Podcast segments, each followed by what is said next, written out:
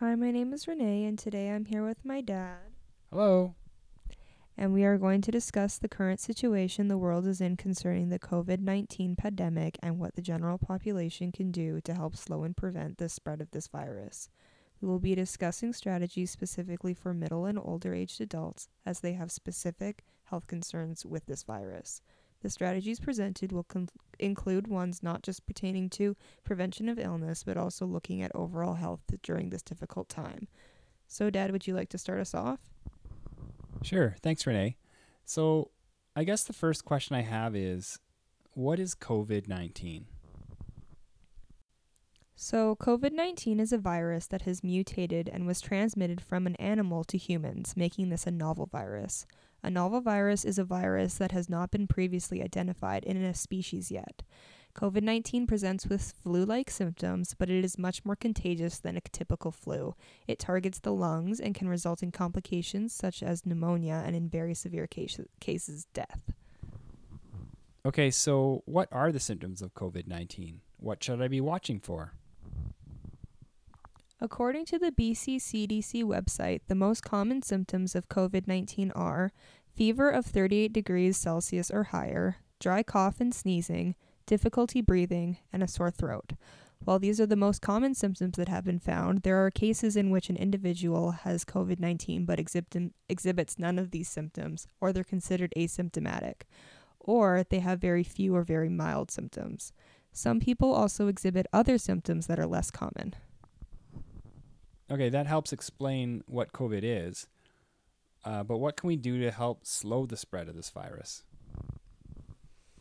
The top three things the Government of Canada advises for the general population are physical distancing and self isolation, which means staying two meters or six feet away when you are out of the house, and if you are feeling sick, staying home.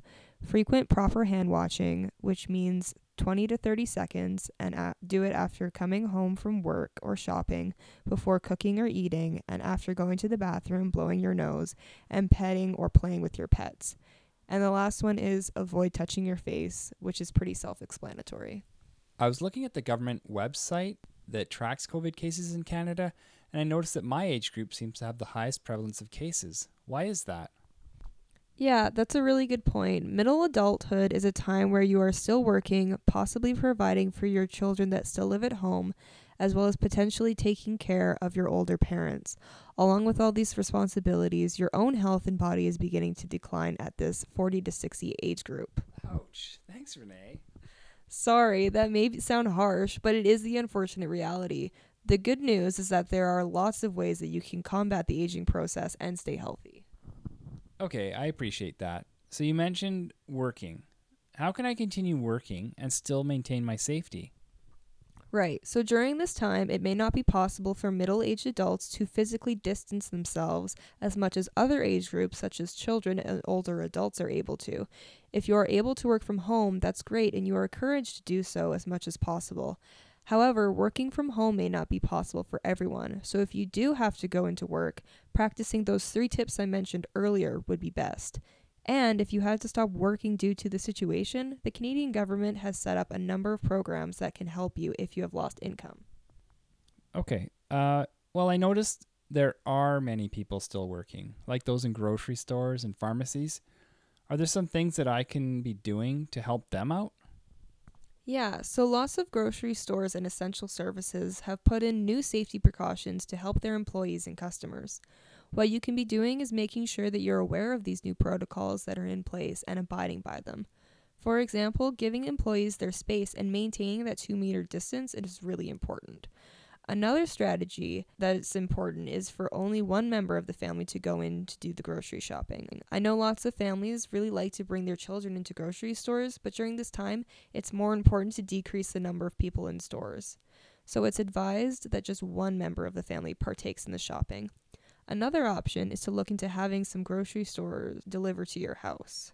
So, to sum up, while your age group may not be the highest risk for dying or having extreme cases of COVID 19, you may be at a higher risk of exposure to the virus depending on your work situation, what your responsibilities as a parent are, and other health factors such as obesity, activity level, eating habits, etc.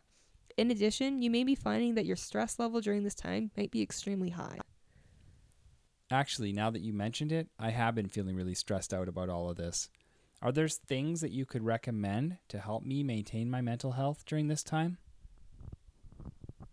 Absolutely. During this time, while it is important to maintain your physical health, mental health is also really important. A regular sleep schedule and daily routine can be really helpful to keep you on track with work and staying busy. Daily exercise is also important. Simple home workouts are encouraged, and as long as you're maintaining the two meter distance from people outside of your home, a walk around your neighborhood can be a great way to get some fresh air and light exercise. However, if you're concerned about potentially coming into contact with the virus this way, things as simple as sitting outside on a deck or porch or doing some yard work can help you get help you get that much needed fresh air and sunshine, which is important not only for your mental health but for your immune system as well. A few tips for decreasing stress is to make sure that you're taking a break from listening to the news and constant updates, reaching out to counseling services if you do feel overwhelmed, and of course, maintaining your social connections. Phone calls, FaceTime, and even email help us to stay connected to our friends and loved ones. This is especially important for the older adults in our life to check in on them when we cannot visit them in person. Speaking of older adults, I'm worried about my stepdad. Are older adults at more risk of COVID-19? Yes, the reality is is that this age group 65 years and older is more susceptible to diseases and other health complications. Their immune systems are weaker and it is more difficult for them to fight off disease and infection.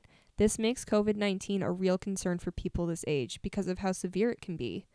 For older adults with chronic conditions such as diabetes and heart or lung disease, they are at a higher risk for having serious complications in the event that they do contract COVID 19.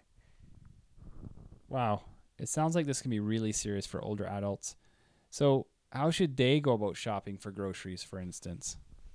Good question. At this point, they really should be avoiding grocery shopping altogether if they can. Delivery is best if available. Another option would be that a family member or volunteer organization can deliver the groceries. The important point here is that older adults need to be minimizing their exposure to other people. But what about loneliness and isolation? Isn't it important for older adults to maintain social connections too? That's correct. Not visiting people with chronic conditions that compromise their immune system is recommended at this time, but as you said, maintaining those social connections is really important. In fact, even a simple phone call to check in on them is really helpful to provide some sense of socialization. It's also really important that older adults in your life know that you're there for them during this time. And giving them a phone call is a really good way to make sure that they're informed about the situation and they know what, what they can do to protect themselves. If you're really missing that face to face connection, video conferencing such as Zoom may be another good option. Okay, thanks, Renee. The information you've provided has been really helpful. You're welcome. So, to sum up, while there are many ways to keep yourself safe from COVID 19, the top three recommendations are to physically distance and self isolate, properly wash your hands often, and avoid touching your face. If you are concerned about any symptoms that you or a family member may be having, it is suggested that you call the 811 health line. However, it is if it is a medical emergency, please contact 911 or your nearest emergency department. To all of you out there listening, if you want to know more, I have provided some other links in the description. There is a video with a more in depth explanation of the COVID 19 virus, a proper hand washing video, a printable hand washing poster from the BCCDC, and a link to the BCCDC website. Thank you for listening, stay healthy, and stay safe.